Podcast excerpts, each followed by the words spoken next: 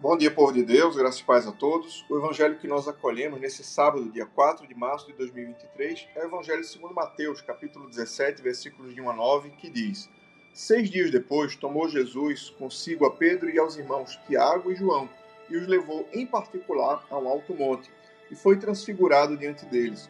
O seu rosto resplandecia como o sol, e as suas vestes tornaram-se brancas como a luz. E eis que lhe apareceram Moisés e Elias, falando com ele. Então disse Pedro a Jesus: Senhor, bom estarmos aqui. Se queres, farei aqui três tendas: uma será tua, outra para Moisés, outra para Elias. Falava ele ainda quando a nuvem luminosa os envolveu, e eis, vindo da nuvem, uma voz que dizia: Este é o meu filho amado, em quem me comprazo, a ele ouvi. Ouvindo-os, os, ouvindo aos discípulos, caíram de bruços, tomados de grande medo. Aproximando-se deles, tocou-lhe Jesus, dizendo: Erguei-vos e não temais. Então eles, levantando os olhos, a ninguém viram senão Jesus. E descendo eles do monte, ordenou-lhes Jesus: A ninguém conteis a visão, até que o Filho do Homem ressuscite dentre os mortos. O Evangelho do Senhor, louvado seja o Cristo, que as palavras do Santo Evangelho perdoem nossos pecados e nos conduzam à vida eterna. Queridos irmãos, a semana vai acabando e hoje a igreja nos propõe um belíssimo evangelho, o evangelho da transfiguração. Aqui nós vemos que muito perto de todos os fatos eh, relativos à nossa redenção acontecerem, muito perto de Jesus ser traído, é, é, julgado num julgamento infame, de ser condenado, de ser castigado pelos romanos e de ser crucificado, muito antes desses, alguns tempo antes, na verdade, desses fatos acontecerem, é, Jesus quis manifestar sua glória a uns poucos discípulos, como um sinal, talvez para dizer, ensinar que tempos difíceis haveriam de vir, mas que eles permanecessem firmes e não perdessem a fé, tendo em vista que a glória do Pai estava com o Filho. Aqui, na verdade, essa manifestação tinha como propósito é, consolar o coração deles e enchê-los de fé, por saber que tratava-se, que todo acontecimento tratava-se de coisas espirituais. É, que na verdade viriam dias difíceis, mas que eles permanecessem firmes, porque a glória de Deus estava com seu Filho Jesus Cristo. Bom, eles viram, foram tomados de grande êxito, é, uma grande alegria por ver aquele, aquela manifestação espiritual. Jesus resplandeceu. Jesus manifestou a glória do céu, da própria aparência. Ora, ele sendo o próprio Deus, o verdadeiro milagre não era que ele manifestasse a glória do céu. O verdadeiro milagre é que ele fosse um homem, como nós.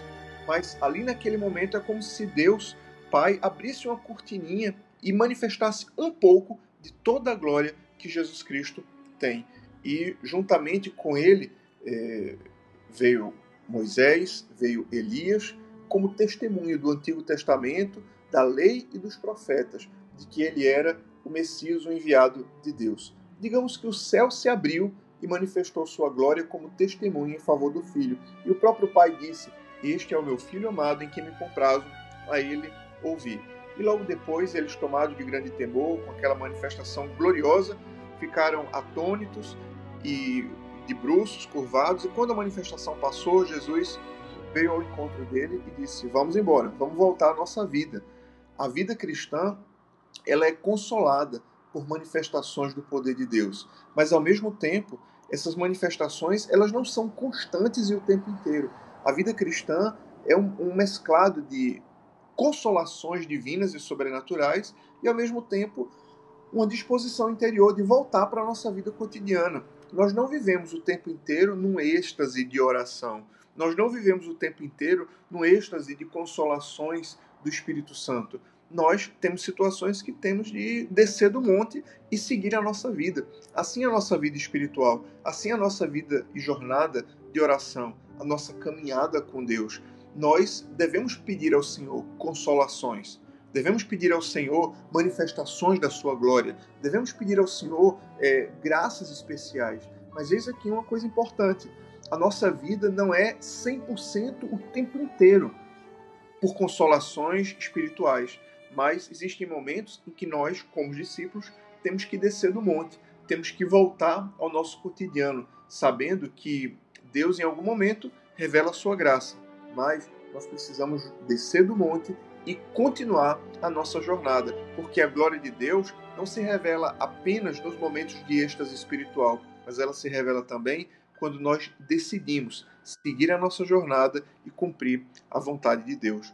Que hoje você possa ser repleto de muitas consolações do Espírito Santo, que o Espírito Santo lhe, lhe visite, que o Espírito Santo se manifeste em você, que você sinta um, uma graça especial do céu, mas ao mesmo tempo que na minha e na sua vida nós tenhamos uma firme vontade, um firme propósito de quando essas consolações passarem, quando esses êxtases espirituais cessarem, que nós continuemos o nosso caminho, porque nós não vivemos por emoção, nós vivemos pela nossa certeza de que Deus é o nosso Senhor e nós vamos caminhando para a pátria celeste. Deus abençoe você, Deus abençoe o seu dia.